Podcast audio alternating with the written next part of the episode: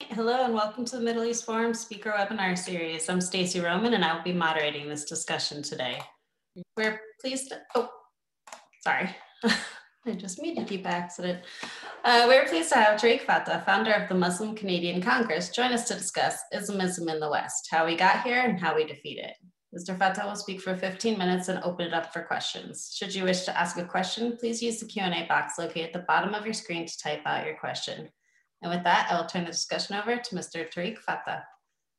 I believe you're still muted though. Okay, I'll unmute myself. Well, thank you very much for having me over.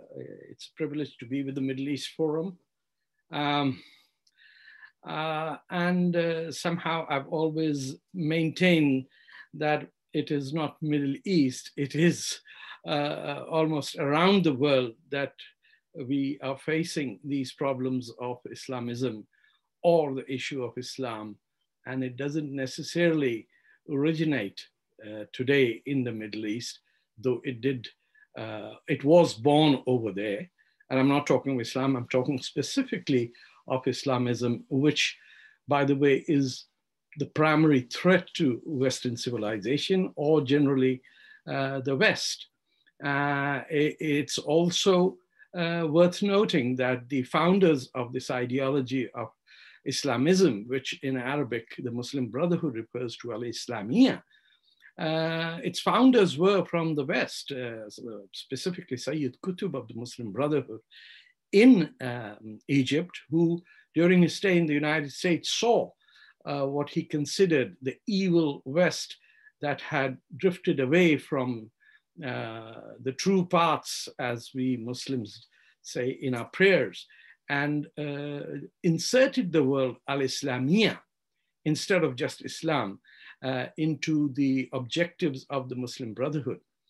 And this has spread uh, primarily not just in, uh, in Egypt or um, say Saudi Arabia or Syria, where there has been uh, um, a great fear of this movement both from the right and the left, whether it was the early communists of uh, Syria and Iraq or the uh, royal family of Saudi Arabia, all of them had this fear of what this notion of uh, using Islam to install a political ideology. That, in a nutshell, was what Islamism is and was, and which has its biggest base today, not in Egypt, but in uh, the country that was the first Islamic state ever produced, that is the Islamic State of Pakistan.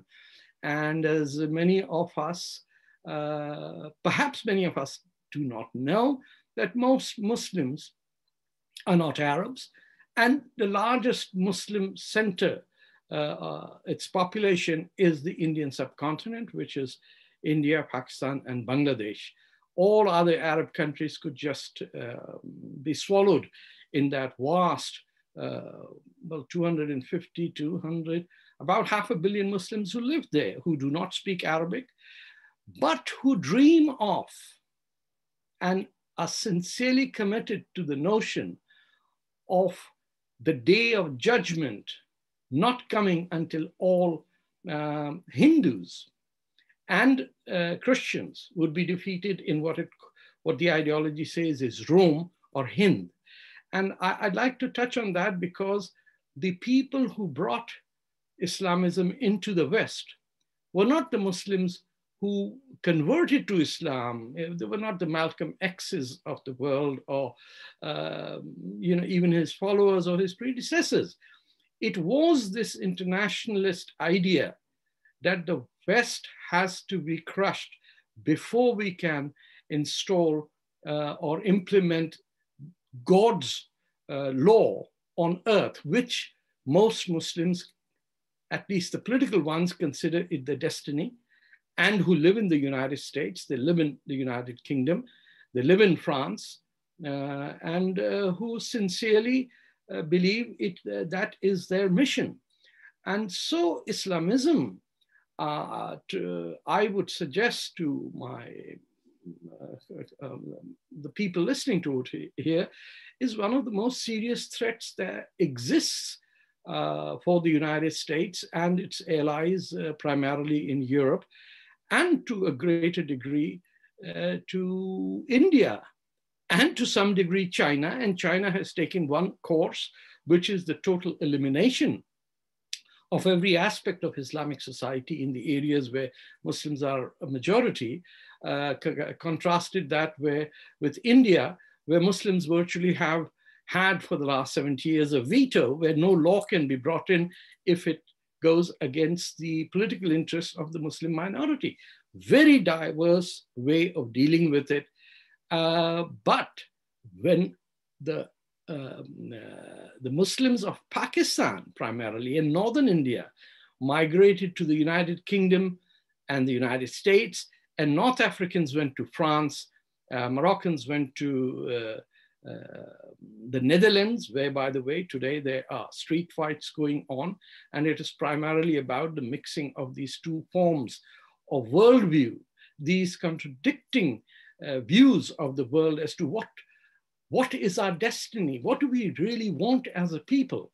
Most people in the West have sort of limited that to which vocation they're going to take um, and what's going to happen after uh, the flights are lifted or the bans are lifted. The approach towards leisure and professional sport is so much the opposite of what is in the mind of the American Muslim.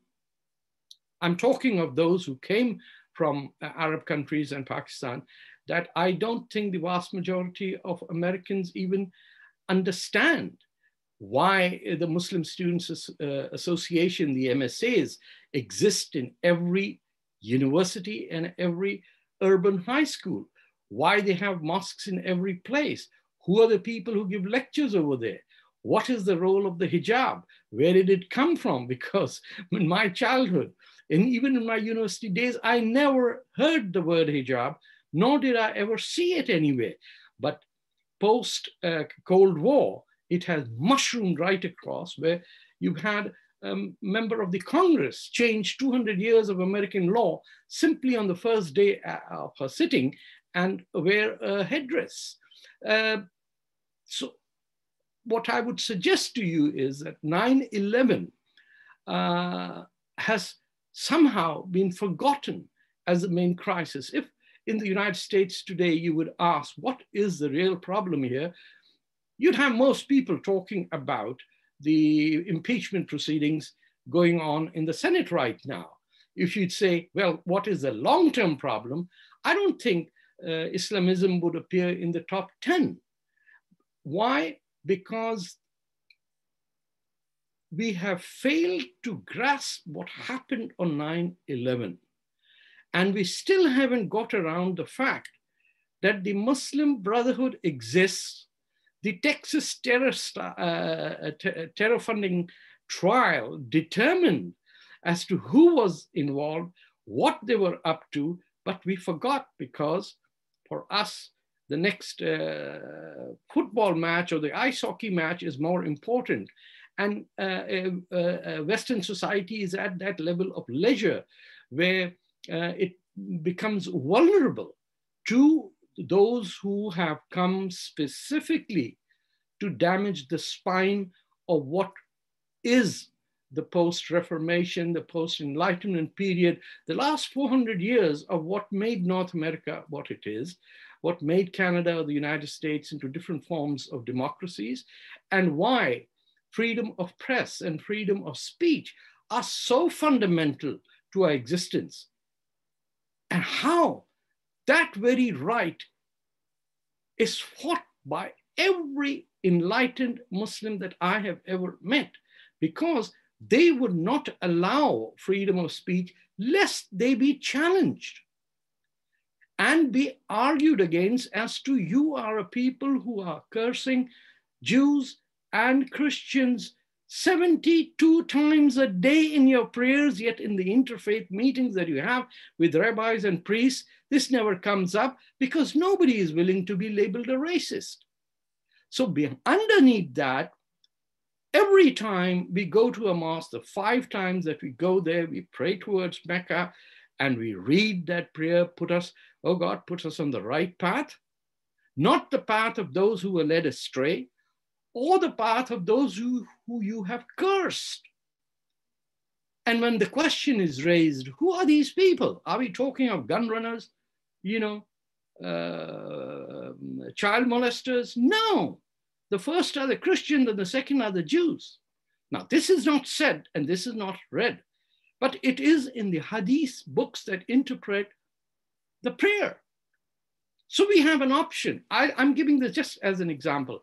We have an option in the United States to tell the, the bearded mullahs who run the affairs in the minds of most Muslims, can you denounce this understanding and say that when we say, do not put us on the wrong path, we mean the path of those who hurt others or who profiteer or those who uh, exploit uh, child pornography or those who um, cross borders with illegal uh, documents.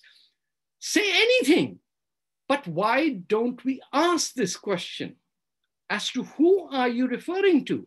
It has never been raised, and whenever it has come up in a discussion, it, ha it has come up in a way that is uh, truly uh, uh, gives away the questioner's disdain for Islam, which means end of the debate. But mind you, the Islamist kills Muslims before he reaches out to anyone else. So you get half a million Muslims killed in, uh, what is it, Syria. The Pakistanis killed 3 million Bangladeshis, all Muslim. Afghanistan, the Muslims have been killing Muslims. And the Muslims throughout the history even beheaded the grandson of Prophet Muhammad and kicked his head around in Damascus, where they formed the latest version of Islam, that is the Umayyad dynasty, that spread and uh, was founded by people who were hostile to Muhammad. None of that is taught, none of that is challenged, none of that uh, viewpoint, which would allow us who oppose Islamism as Muslims to knock the foundation from underneath them. The Muslim Brotherhood today is well entrenched in every university, in every NGO that you could find. And it is now in the hands of the second generation who do not have an accent. It, is, it has gone from not the early Muslims of North America, who were primarily uh, of African descent, who came here and grew up during the slave trade.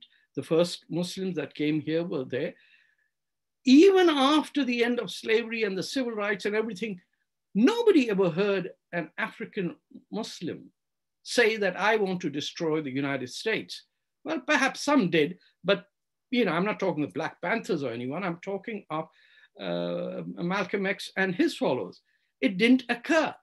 They wanted a change in society. What we have today from the Islamists of Pakistan and the Middle East and dare I say, the great ally of the United States, Turkey. One of the most vicious branches of radical Islam that has come out today is Turkey. It's not even Iran, because Iranians, the overseas Iranians who settle in America, are one of the most well read and educated opponents of Islamism, whereas the Turks have great pride in the new sultan that is coming up. And their view of 600 years of ruling over the low, uh, lowly Iranian or, or, Arab is suddenly finding uh, glory again in Erdogan. And Erdogan is there because the West wanted him to be there. Remember, he was a NATO ally, just under the belly of the Soviet Union, as was Pakistan, as was Iran at one time. And we are today paying the price that we never, ever tried to instill within these allies of America or the West, which was called CENTO, uh, the, uh, the NATO of um, uh, the Asian Alliance, the Central Treaty Organization, there was no, it was not done. And today we are, um, uh, you know, harvesting that hostility that came with it that the Americans are here to destroy us. Why? This is very significant because the Jews control America. In every aspect of anti Americanism there's a fine sprinkling of anti Semitism that is poured all over it. And it's done because it's, it is considered legitimate. Our behavior, our hostility, the, I mean, our as in Muslim hostility towards the West and to adherence to Islamism is because of the Jew.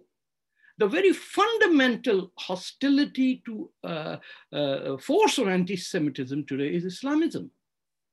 And we sneak away by it and get away by pointing fingers at the right people by uh, this notion, oh, we are Abrahamic brothers.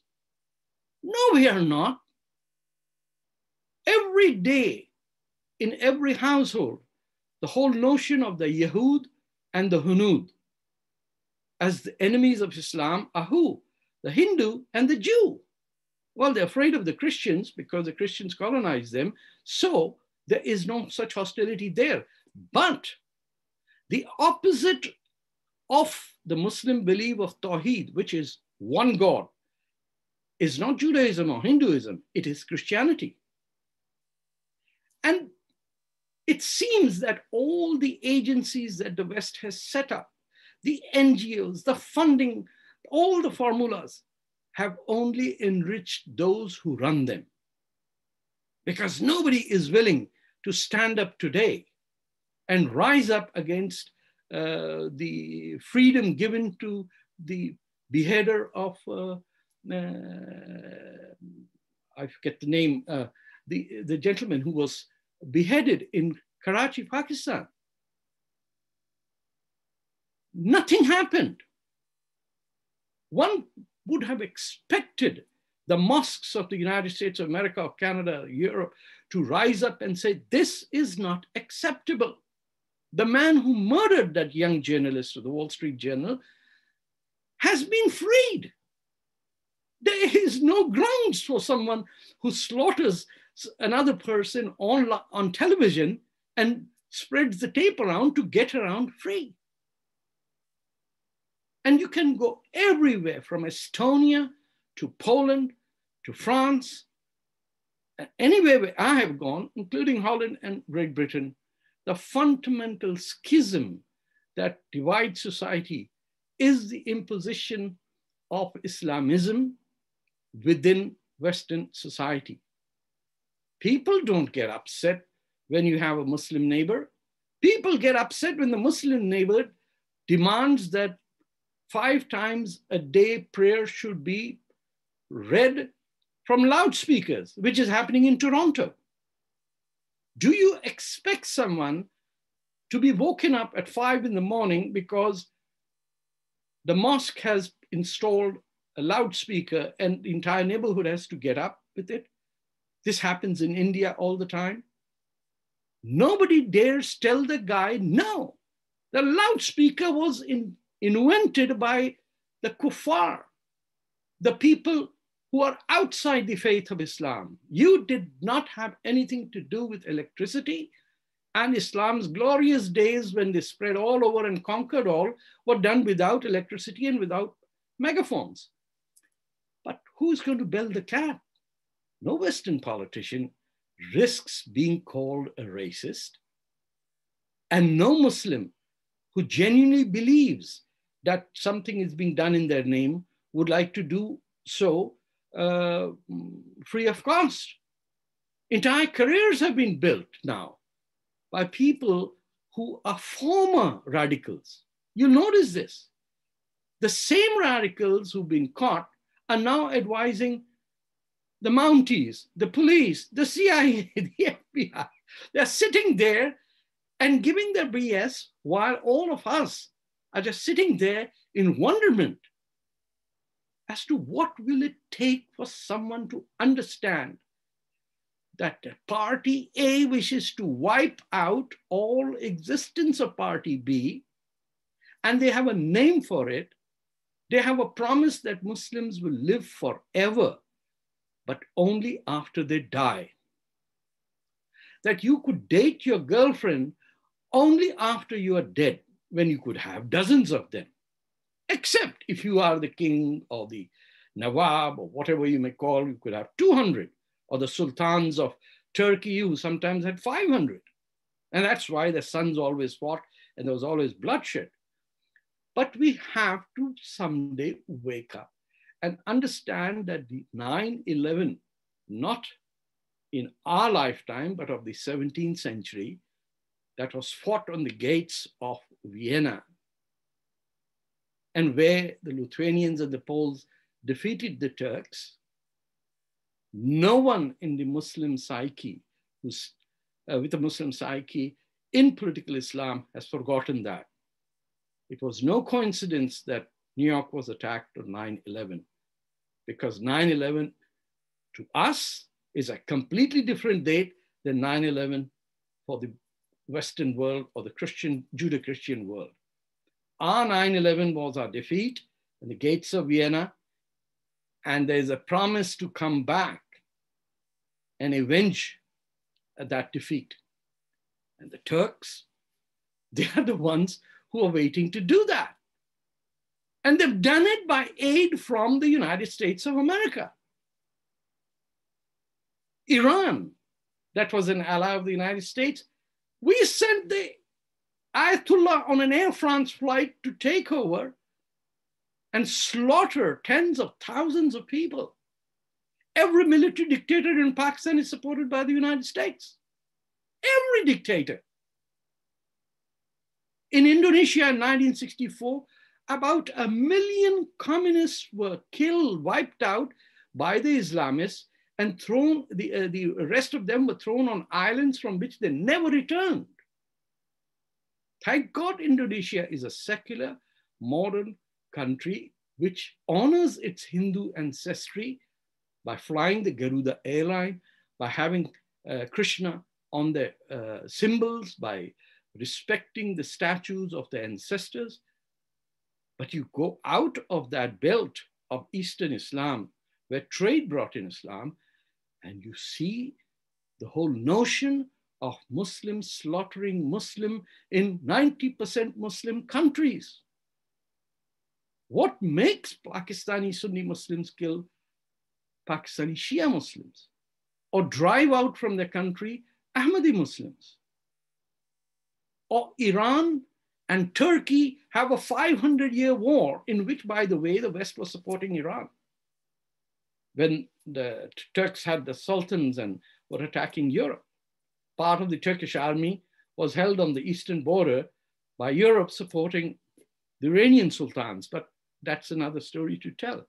The point being that if we cannot single mindedly agree that Islamism is a threat to Western civilization, and I'm not saying Islam, Islamism is the use of Islam as a political force People have the right to believe in whatever they wish to. They could be atheists or they could be uh, Christians or agnostics or Zoroastrians, whatever. It's their basic, fundamental, universal human right according to the 1948 UN Declaration of Fundamental Human Rights. But when you mix a religion and use it not just to destroy, but to brainwash your future generations, and plant them in every academic circle and say that this land is not your home. This is where God has sent you to destroy it. Who's going to stand up against that? You will need to have Muslims who believe that Western civilization, constitutionalism, what comes from the Greeks, what comes from uh, Reformation and the Enlightenment period is us. When we start owning that, then we will defend it.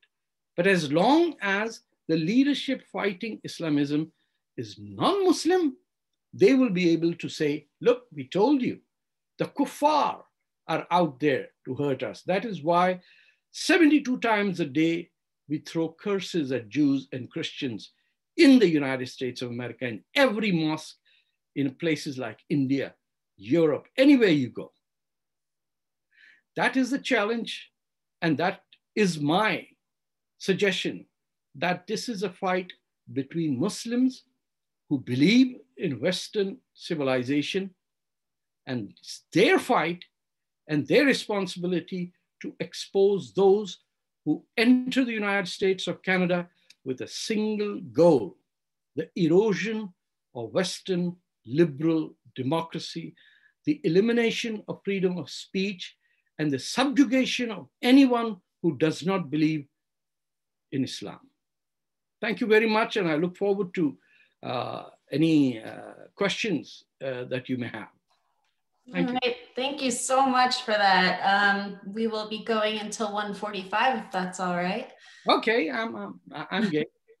Wonderful. So we have quite a few questions coming in. Uh, the first one is, how can anyone separate Islamism and Islam since they both, both use the same Quran?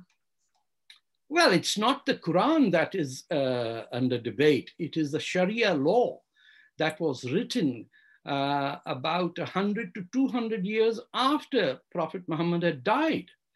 I maintain, and uh, it's a controversial view, that Islam died the day Prophet Muhammad died. Because this man, uh, for whatever view you may have, created an enormous force from a locust eating, desert living place, which nobody even wanted to rule. There was no king, there was nobody over there. He changed that. And in the end, when he asked for a pen and paper, they refused to provide it to him and built a story that Muhammad was illiterate. Therefore, we couldn't give him a pen and paper. But he's the guy who asked for the pen and paper. Then, with 18 hours, his body lay in the May heat of Medina desert while people fought outside as to who's going to succeed him. And the man who said that black and white are equal, his followers said that the tribe of the Quraysh are superior than the people who are called Ansars, which means it was almost like apartheid. And even till today in Iran, mind you, a non uh, uh, uh, an Iranian cannot be the supreme leader. He has to be of Arab origin. That is why they wear a black hat. Nobody knows this. So if you're an Iranian, you lost your job. You have to be of Arab origin to become the supreme leader of India. So that apartheid within Islam and racism was built in. And to an extent that in the 14th century, almost when all the caliphates were winding up, a great uh, scholar who's the founder of uh, Wahhabi Islam said it is a sin for a non-Arab to be cons to consider himself equal to an Arab. So Islam is something that is based on uh, five essential uh, acts of worship. And Islamism is something that keeps them aside and makes Arab supremacy and Islamic supremacy as the ultimate goal, equivalent to what is uh, white supremacy, equivalent to apartheid in South Africa, equivalent to uh, fascist dictatorships anywhere. And that is why the belt of North Africa is so conducive to horrible dictatorships right through the 17th, 18th, 19th centuries. Great, thank you so much. Um, so if few Muslims politicians are willing to speak out against Islamism, what hope is there for stopping its advance in the West? It's a very dangerous thing. Some of us do that uh, 24 hours a day, whatever time is available to us. There are some very brave men and women in the United States who, who I think have backed out because they cannot find support. Because every funding that comes from the US government ends up in the hands of the Muslim Brotherhood front organizations. They've got their grip on every politician. You go to their homes, they've got Democrats and Republican photographs in different rooms they can fool the American system. And sometimes I feel uh, the simplicity of how we are seen by the whole society alarms me.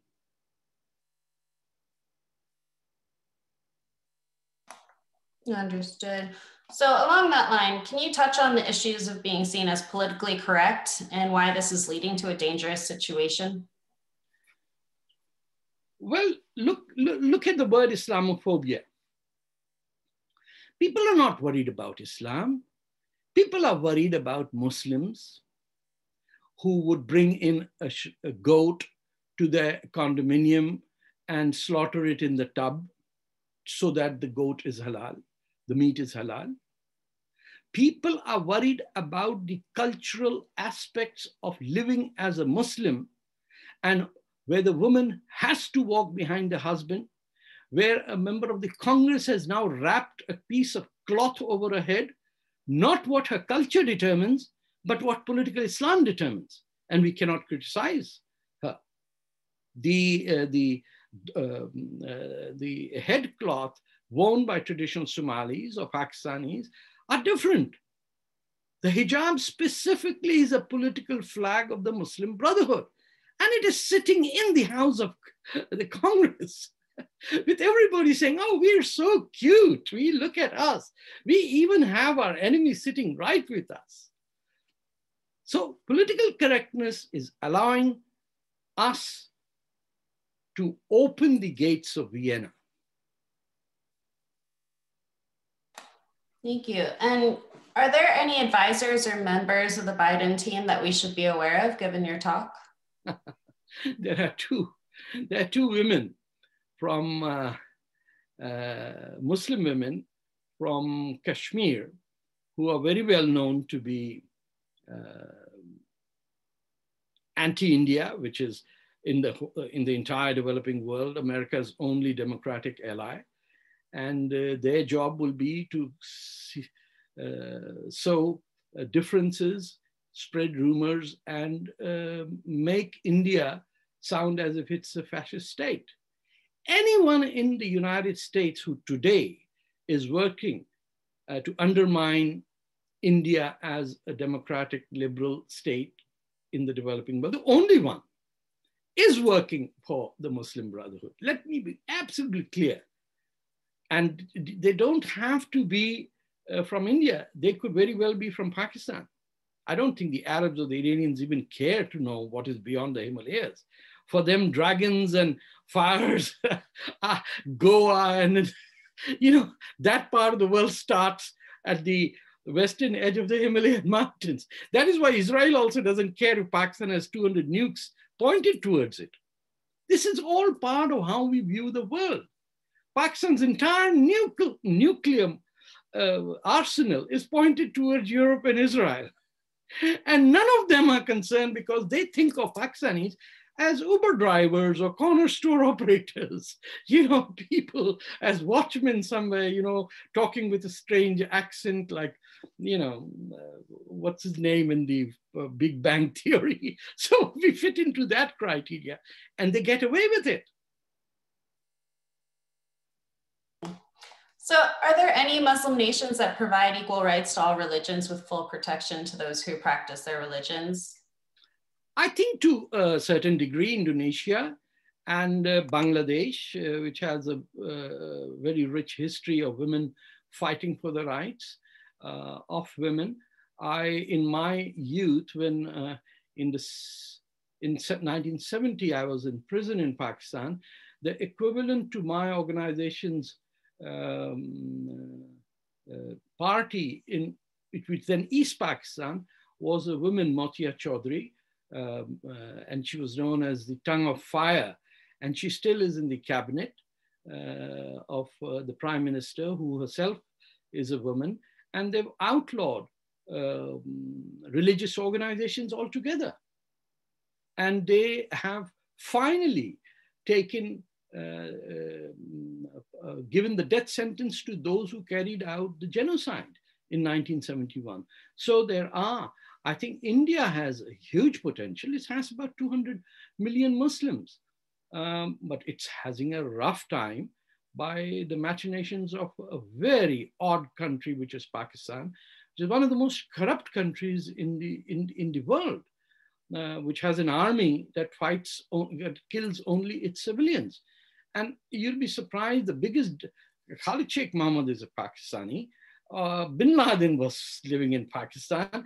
All the terrorists live in Pakistan, but the Americans are always blind to Pakistan. You know, the, the, a CIA uh, officer was arrested and uh, he got out luckily, but they had to pay someone. That entire country is so corrupt, you could pay a judge. Today, there are riots taking place in Islamabad. Now, mind you, it's a new city that was called Islamabad. 1947, nothing was there. They built a city, called it Islamabad. You can't be more uh, synchronized to political Islam than Pakistan. Its founder should have been tried posthumously for child molestation. He ran away with his friend's daughter, who was just 16, and he was 45. He ate pork, he drank whiskey, he had never prayed in his life. They made him the founder of the Islamic State of Pakistan. So you can imagine the dishonesty. I mean, it is everything that is dishonest is apparent to us, but we cover it up in solidarity. Oh, brother, I am your brother, Muslim. Alhamdulillah, mashallah. And they get away with it. More Palestinians have been killed by Muslims than the Jews could, even if they wanted to. This Pakistani general Ziaul Haq killed 20,000 Palestinians in Jordan. He became the president of Pakistan, loved by the Americans. So you, uh, by the way, he, he died in an air crash with the US ambassador sitting next to him. So it's a drama that you can create. I, I, I might even become a playwright and go on with this. Innocent Americans taken to the cleaners. go ahead, I'm sorry. It's very funny. Oh, goodness. um, so, are there any Muslim organiz- organizations in the West that espouse and promote non political Islam and not Islamism? We had in Canada two such organizations. Uh, there was the Muslim Canadian Congress, we our goal was to make sure there was no racism towards Muslims, but we always maintained that if you have not sworn an oath to the Constitution of Canada, then you're not a Canadian. So get the hell out of here and go back to Somalia or wherever you want to bring Islam. There are, there are 50 countries that are stuck in the medieval era. If you're dying to create that zone over here, let's go. I'll buy one way tickets for anyone who promises he won't come back. But don't turn amazingly lovely country like Canada, honest to God, when our champion won the New York tennis, she said, I'm sorry. it's the essence of decency, Canada. And you come here to uh, destroy it. There were Toronto 18, 18 terrorists that were trained to blow up Canada's uh, structures. They were all caught because the Mounties always get their man, as they say. This time they got their 18 men. But there is, there are very few who are challenging the ethics and morality of dishonesty. There's an entire culture that says, well, they are kuffar, like you are not a Muslim, so you're kafir. Uh, you know, the word even went to South Africa in a disparaging way. And they say it is okay if I am dishonest to someone who's not a Muslim. I cheated them. People chat in social gatherings about how they conned someone. All right, now for the main question. How do you suggest we reform Islamism toward a more peaceful belief system? And is it even possible? It's not possible. Islamism is a direct challenge to the religion of Islam. And we have to make Muslims understand that. The essence of Islam was a wealth tax of 2%, 2.5% on wealth that every year You cannot think of any other system where equity was such a deep essence of it. The notion that black and white are equal in every respect was noted by Malcolm X when he visited Saudi Arabia, where he was shocked. Uh, there are, look, there are multiple things in Islam which are simply not acceptable because Islam defends slavery. So it sometimes surprises me when so many blacks convert to Islam without asking the gentleman who's converting them that I think you should denounce and say that this aspect of the Quran is not applicable because uh, we already have uh, simply accepted because of Western pressure to not have concubines.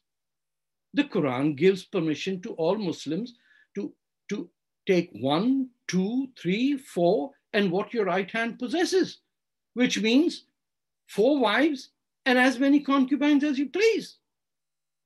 But you don't know of anyone quietly out of disgrace or shame. Muslims said, we, this, we can't do this, or they send us to Utah, but sorry. they, they want to be New York and LA. but sorry, I, I, my apologies to the good people of Utah. But they are doing this. And there are people who are worried that this is wrong. Most Muslims think this is wrong. But who wants to live with the threat of acid being thrown on your um, uh, family members? Of slurs or your children having to face this notion. Every school in Canada, urban school in Canada today has a mosque.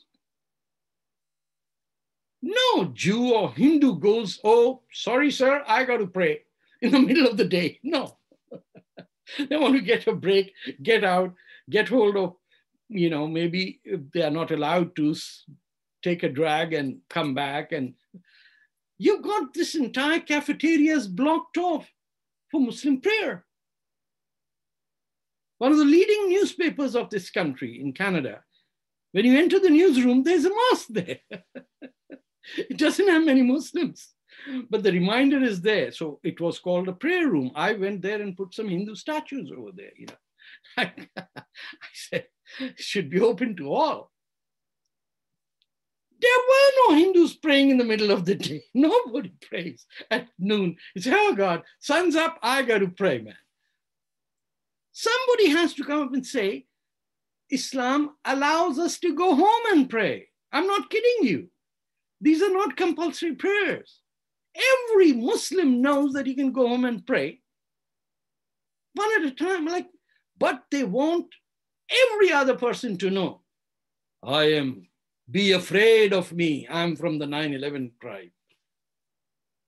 Isn't that so? Why would they be praying in the middle of a hall? Or in the middle of a, a, a shopping mall with legs stretched out, arms bitten like, you know, tough guys, no mustaches, strange beards. People get scared. And now if people, you say, why do they get scared? Well, look like a nice person and people won't get scared. Give people a smile, say, hello, how are you doing? So it's very simple. Honest to God, it doesn't take a special segment of the US administration to do this. I'll do it for free for them, honest to God. You tell them. you could have a Middle East forum special unit to take care of jihadis and Islamists. All right, and for our last question of the day, our viewer writes, coming from Iran and experiencing what you so eloquently discussed, how can we bring more awareness to the greater community? You have done, I'll tell you, the Iranian expatriate community has done more than its share of telling the world what they have suffered through. You know, the Iranians have a history of suffering that uh, when I study it as uh, my ancestry is Punjabi, when I look at what they've gone through and how they've maintained their culture, their civilization, the beautiful poetry, the poets, the, uh, the architecture. It is a model for the rest of the world to follow if they have to follow. But Iran somehow ends up being the most hated. Why? Because they're mostly Shia. And so Pakistanis have no problem with Jinnah, who was a Shia, making a Sunni country. it's full of humor. I think if one went on as a Muslim on the, uh, uh, you know, Saturday Night Live or some stage like that, people laugh. They wouldn't hate Muslim. There would be no Islamophobia. There would be simply amazement. How did you guys survive so long under so much oppression? so uh, I I'm positive about the future because I'm I'm left of center and I I see development of human uh, society as uh, getting better. Uh, and uh, that is why I don't think when people say, oh, the left is getting together, this is, Greta is not from the left. She's um, driving on sailing on million dollar boats, talking about homosexual turtles, you know. But uh, nobody's talking about unemployed people in Africa, everywhere. Just in the last one year, billions went to just a handful of people. One guy at Twitter told the president of America that I'm banning you. Can you imagine that? And nobody said, oh, really? Oh, well, Jack looks handsome. Look at his beard. Oh, he's so rugged. He could kill a tiger with his bare hands. That's the imagery they give. Big, beard, tough billionaire. They made 20 billion in exactly the year where everyone went bankrupt. so those are the issues people come up and I, I hope Muslims start integrating. And the first thing is stop keeping Arabic names. Why should Pakistanis have Arab names? I've always asked, you're from India. Why don't you have Indian names? Why, why, Turks can have Turkish names, but why not in America have American names? You know, there are so many Johns around, you know, you could just say, okay, I'm going to be Lewis, for example. What would happen if someone's name was mainstream American? You move there for what? You want French names? Go to France. You want German names? Go to Germany. You can't, you don't want Arab names, but go to the United States. You go to Arabia and they'll tell you what your social position is. They'll put you under their feet, treat you like slaves, and then you'll say, ah, that's wonderful. I kept my name as an Arab. He graciously welcomed me into his fold. No.